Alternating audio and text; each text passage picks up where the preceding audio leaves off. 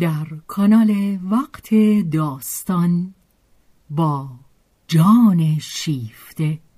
همراه ما باشید.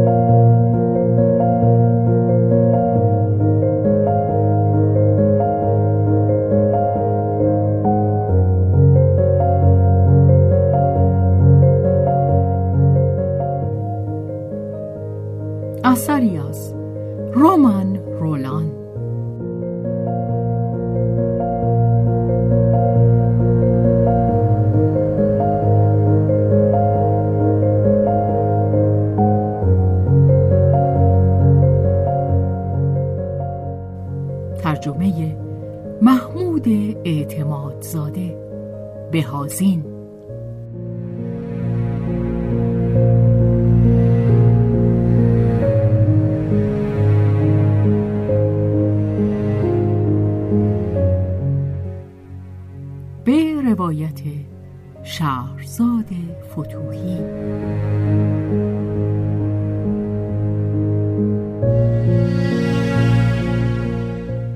کارگردانی و تنظیم حسین آشتیانی.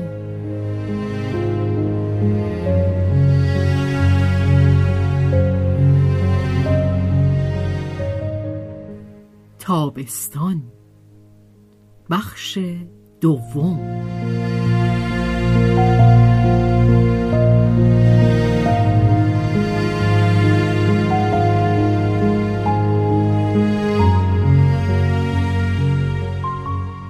مارک مادر خود را نیرومند و بیباک می‌دید. سرگرم کار خیش بی دغدغه درباره چیزهایی که مارک از آن میترسید. و او شرم داشت. که ناتوانی خود را در بیان آرد از این رو میبایست که خود به تنهایی به یاری خود برخیزد کار آسانی نبود ولی می‌توان باور داشت که بچه خود را گرفتار مسائل بغرنج اندیشه نمی کرد. موضوع را به ابعاد خاص خود باز می آورد. مرگ آن بود که دیگران ناپدید می شدند. بگذار ناپدید بشوند.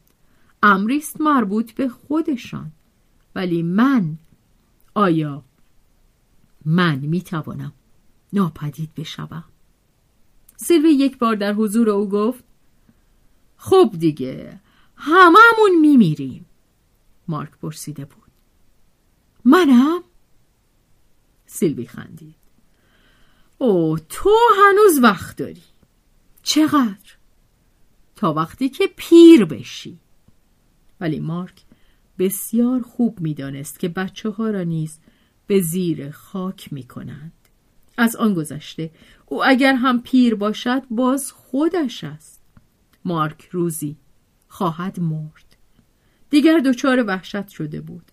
آیا وسیله‌ای برای سرباز زدن از مرگ نیست؟ میباید جایی چیزی همچون میخی در دیوار باشد که بتوان بدان آویزان شد دستی که بتوان گرفتش. من نمی‌خواهم ناپدید شوم. و درست نیاز به چنان دستی می توانست او را مانند آن همه کسان دیگر به سوی خدا بازارد. به سوی آن دست دراز شده که از دلهوره آدمیان درون تاریکی جهانده است. ولی اینکه مادرش به نظر نمی رسید در جستجوی چنان تکیهگاهی باشد کافی بود تا اندیشهش را از آن دور بدارد. مارک حتی هنگامی که از آنت انتقاد می کرد زیر نفوذ رفتار و کردار او بود. اینکه آنت به رغم آنچه در انتظارش بود توانسته باشد آرام بماند خاطر مارک را آسوده نمی داشت ولی ناگزیرش می کرد که مانند مادر راست ایستد هرچند هم که او پسرکی عصبی و لاغر و اندکی ترسو بوده باشد. پسر آنت بودن باز کم چیزی نیست. حال که او با همه زن بودنش ترسی ندارد پس من هم نباید ترس داشته باشم.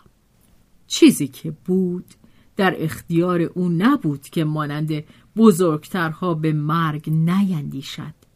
اندیشه می آید و می رود نمی توان مانعش شد. خاص شب وقتی که خوابت نمی گیرد خب آن وقت می باید به آن اندیشید و نترسید.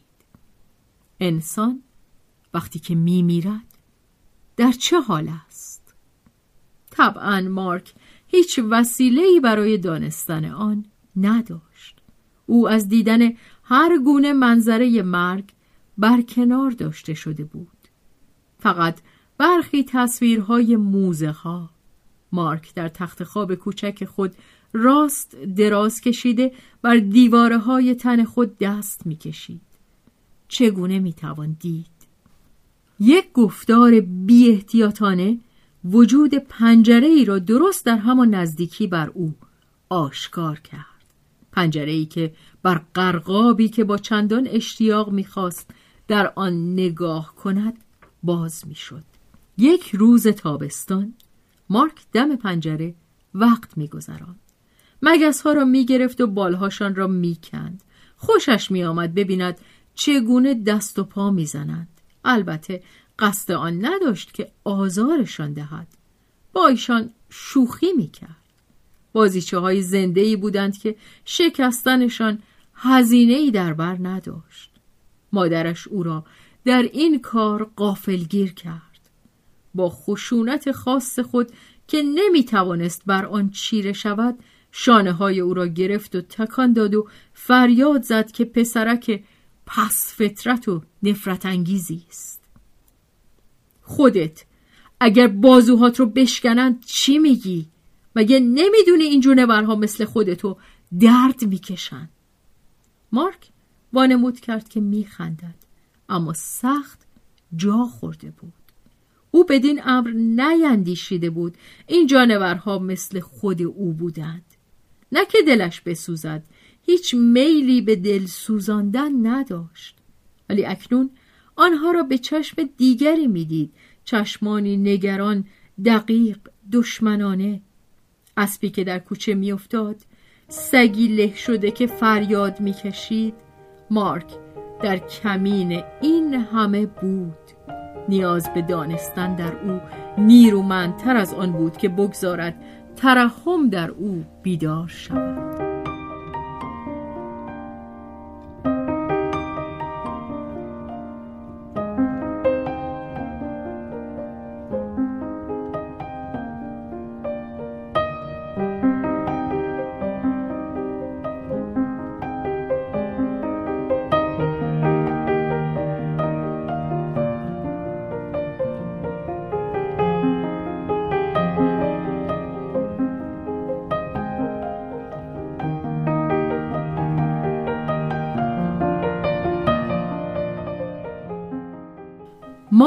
که از زمستانی بی سرما و بی آفتاب ناتوان گشته بود. زمستانی خاکستری رنگ و مرتوب با گریپ های بی آزار و دامگستر که رنگ رویش را به کلی مکیده بود.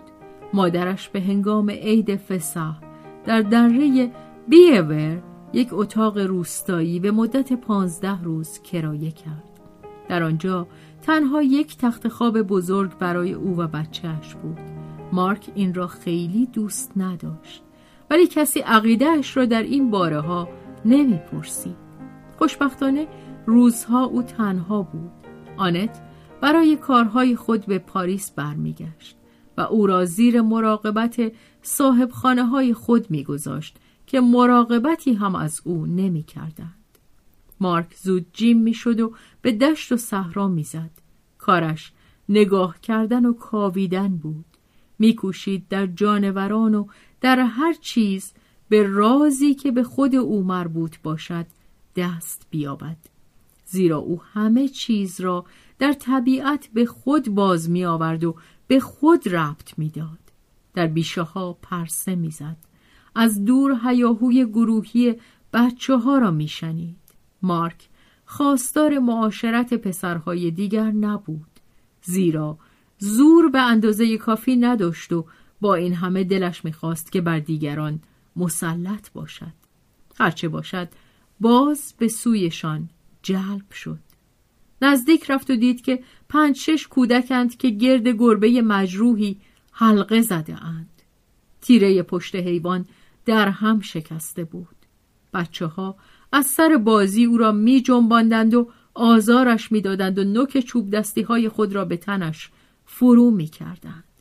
مارک بیان که هیچ بیاندیشد به سوی آن گروه دوید و مشتها را به کار انداخت. کودکان پس از آنکه از این قافلگیری باز آمدند او را کتک زدند و هو کردند. مارک عقب نشست ولی در چند قدمی آنجا پشت درختان پنهان شد و گوشهای خود را با انگشت گرفت. نمی توانست تصمیم به رفتن بگیرد. بازگشت. بچه ها ریشخند کنان صداش زدند. آی لندهور می ترسی؟ یک کم بیا ببین چه جوری جون می‌کنه مارک آمد نمی‌خواست ترسو جلوه کند و از آن گذشته می‌خواست ببیند حیوان با چشمی ترکیده و تا نیمه از حدقه بدر شده به پهلو خوابیده بود و از کمر به پایینش خشک شده از همکنون مرده بود. نفس می‌زد و پهلویش بر می آمد و در حالی که از بیچارگی می غرید می کشید تا سرش را بلند کند.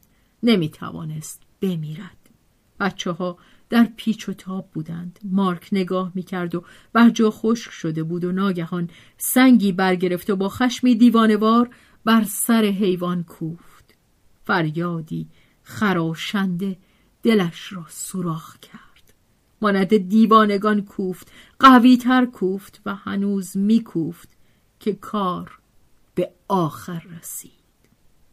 بچه ها به ناراحتی نگاهش می‌کردند. یکی از ایشان کوشید شوخی کند. مارک که انگشتان خونالودش همچنان سنگ را میفشرد با رنگ پریده ابروان در هم رفته و نگاه بدخواه و لبان لرزان به آنها خیره شده بود. بچه ها پی کار خود رفتند. مارک میشنیدشان که از دور میخندند و سرود می‌خوانند. با دندانهای به هم فشرده به خانه باز آمد. در خانه چیزی به هیچ کس نگفت. اما شب در بستر خود فریاد کشید. آنت او را در میان بازوان خود گرفت. پیکر نرمش میلرزید. چه خواب بدی این! فرشته من چیزی نیست! و مارک با خود میاندیشید. من کشتمش. دیگه می‌دونم که مرگ چیست. غرور حراسانگیز دانستن. غرور کسی که دیده است و نابود کرده است.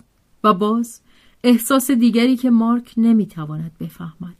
احساس وحشت زدگی و کشش. رشته شگرفی که کشته و کشنده را انگشتان خونالود و سر در هم کوفته را پیوند می‌دهد. این خون کدام یک از آن دوست؟ حیوان دیگر درد نمی‌کشید. آخرین دلهوره های مارک هنوز بر جا بود. خوشبختانه در این سن و سال هوش آدمی نمی‌تواند برای مدتی دراز در یک اندیشه چنگ بیاندازد. این اندیشه اگر مارک میبایست بدان اختصار کند خطرناک می بود اما تصویرهای دیگری از برابرش گذشتند و جریانشان از التهاب مغزش کاست. ولی آن مفهوم در جرفای آن ماند. حضورش دورادور از طریق فروغهای تیره و حبابهای سنگینی که از میان لای و لجن ته جوی بالا می آمد دانسته می شد زیر پوسته نرم هستی هسته سفتی نهان بود. مرگ نیرویی که می‌کشد مرا می‌کشند. من می‌کشم. من نمی‌خواهم بگذارم که مرا بکشند. هر که زورش چربید. من مبارزه می‌کنم. غرور غرور تیره و تاریک همچون زره نگهدارنده ناتوانی اوست. این فولاد را او از کجا به دست آورده است؟ جز از همین مادر که او به سبب تظاهرات محبتش حقیر می شمارد و نیز به سبب آنکه خود او به بازیش می گیرد مارک از این نکته بیخبر نیست. حتی در روزگاری که سیلوی را به سبب نوازشهایش ترجیح می‌داد پی به برتری آنت می برد و شاید از اوست که مارک تقلید می کند اما در برابر اشغالگری این شخصیت که بیش از اندازه دوستش دارد جا بر او تنگ می کند و تهدیدی برای زندگی اوست ناچار است که از خود دفاع کند. مارک در برابر مادر خود سلاح به دست می گیرد و او را دورترک نگه می دارد برایش مادر نیست دشمن است.